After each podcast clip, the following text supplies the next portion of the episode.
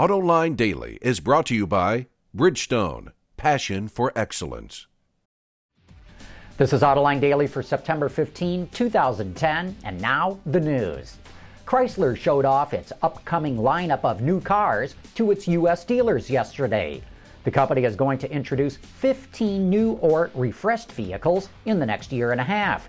As you may have heard, it's changing the name of the Chrysler Sebring to the Chrysler 200. That's because the company claims it made so many changes the car warranted a new name. As you can see from the details in these teaser photos, the car will look quite different but as you can see in the C pillar in this shot, looks like the hard points on this car are the same as before, so the silhouette will likely be very similar to the old car. But what's really impressive about Chrysler's new model lineup is the enthusiasm its dealers are showing after seeing the new cars. Here's Mike Maroone, the COO of AutoNation, the country's largest retailer. Well, I think it's exciting. It's very bold. Uh, I, w- I would say it's inspiring to the retailers. Uh, it's been a long time since we've seen fresh product at Chrysler, and uh, they just keep coming. Uh, the styling of the Chrysler line is incredible. Um, the commitment to the Jeep lineup is incredible. Uh, I think they've uh, they, they will they will touch the hearts of their dealers here. What makes Maroone's comment so interesting is that AutoNation does not have many dealerships with the American car companies, especially not with Chrysler.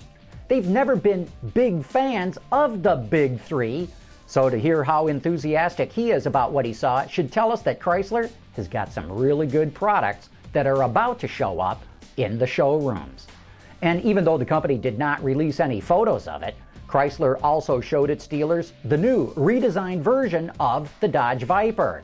Of course, anyone who saw our live webcast of the Detroit Auto Show in January heard Ralph Gilles, the CEO of the Dodge brand, announce that he planned to bring back a redesigned version of the car. The Paris Motor Show is only a couple of weeks away, and here are a couple more previews to share with you. First up, Porsche will unveil the 911 Carrera GTS. The vehicle, available as a coupe or convertible, will be powered by a 3.8 liter flat engine that delivers 408 horsepower, and that's 23 more than the 911 Carrera S.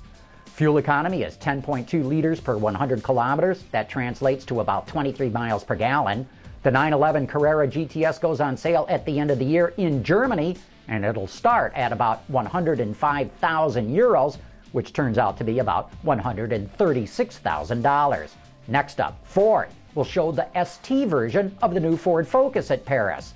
The vehicle is scheduled for sale around the globe beginning in early 2012, including the US, and it is the first high performance model to be developed under Ford's Global Performance Vehicle Strategy.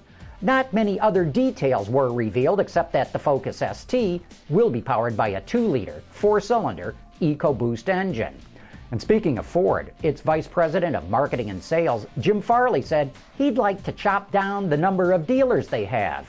According to the Detroit Free Press, Farley said Ford would like to have about 3,000 dealers in the U.S., which means they'd have to get rid of 500 of them.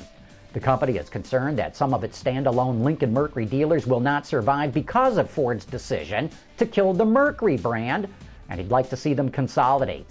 Some of the company's standalone dealers counted on Mercury for up to 60% of their sales. Hey, coming up next, it is time for You Said It. Introducing Bridgestone's third generation of run flat tires with groundbreaking new Bridgestone technologies. Bridgestone run flat tires offer improved ride comfort, lower rolling resistance, and improved wear while giving you the peace of mind and comfort you need. And now it's time for some of your feedback. Chuck Grenchy saw our report on a new type of piston ring and wrote in to say, the new Federal Mogul piston ring looks interesting. Reminds me of the old time hot rodders trick of drilling tiny holes in the top of the piston to help gas out the rings for a tighter fit when combustion occurs. And you know, Chuck, that's a really good point. The hot rodding and racing community have tried almost every trick in the book. Might be a good idea for more car companies and suppliers to go back and see if they can use some of those old tricks, which today can be done better with new materials or even with electronics. Lex is wondering how GM plans to update the design of the Chevy Cruze and asks, if GM's Mark Reuss is going to refresh the Cruze on an annual basis, wouldn't that add unnecessary additional costs to the vehicle? Lex, good question. And it comes down to a trade off. There's no question that fresh styling helps sell a car better. But then there's the question of how much you spent to restyle it versus the added sales that it brings in. I would think that GM would do this in increments. For example, in year one, you only change the front fascia. In year two, the rear fascia. Year three, you do an updated interior. Year four, you do a powertrain upgrade. By doing it in increments, you don't spend a fortune to change the look or the performance of the car. Salvador G saw our report on the McLaren MP412C, but he wanted a lot more than what we ran. He says, McElroy just did a video for the new McLaren MP4 supercar, that lucky bastard, and no test drive. I mean, really, no test drive video. Well, Salvador, they wouldn't let me drive the car. In fact, they would not even let me start the engine. Only one of the McLaren mechanics, who flew over from England to bring the car to our offices, was allowed to start or move the car. Not even McLaren's own employees over here in the U.S. were allowed to move it. This is the car they're taking on their roadshow to sign up dealers and customers. And since it was the only one in the country, they were not taking any chances. And finally, Dale Leonard says, I noticed the Equus you drove had a winged hood ornament, but other sites are showing a flat badge. Which one will the US be getting? Being old school, I love seeing the return of the old style hood ornaments. Dale, some of the footage we used was shot a year ago when Hyundai brought a Korean spec Equus to our studio here for us to drive. And that Korean spec car has the winged ornament. The US versions will not get that because the safety regulators don't like them.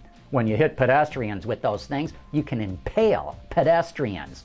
Of course, Rolls Royce has a nifty idea. It has a retractable winged hood ornament. Hey, don't forget to tune in tomorrow night for Autoline After Hours when our special guest will be Neil De Koker, the head of the OESA, the industry group for automotive suppliers. You know, there's probably more innovation, technology, and jobs being developed by the supplier community, so that should be a great discussion. Tomorrow night, live, starting at 7 p.m. Eastern. And that is it for today's top news in the global automotive industry. Thanks for watching. We'll see you tomorrow.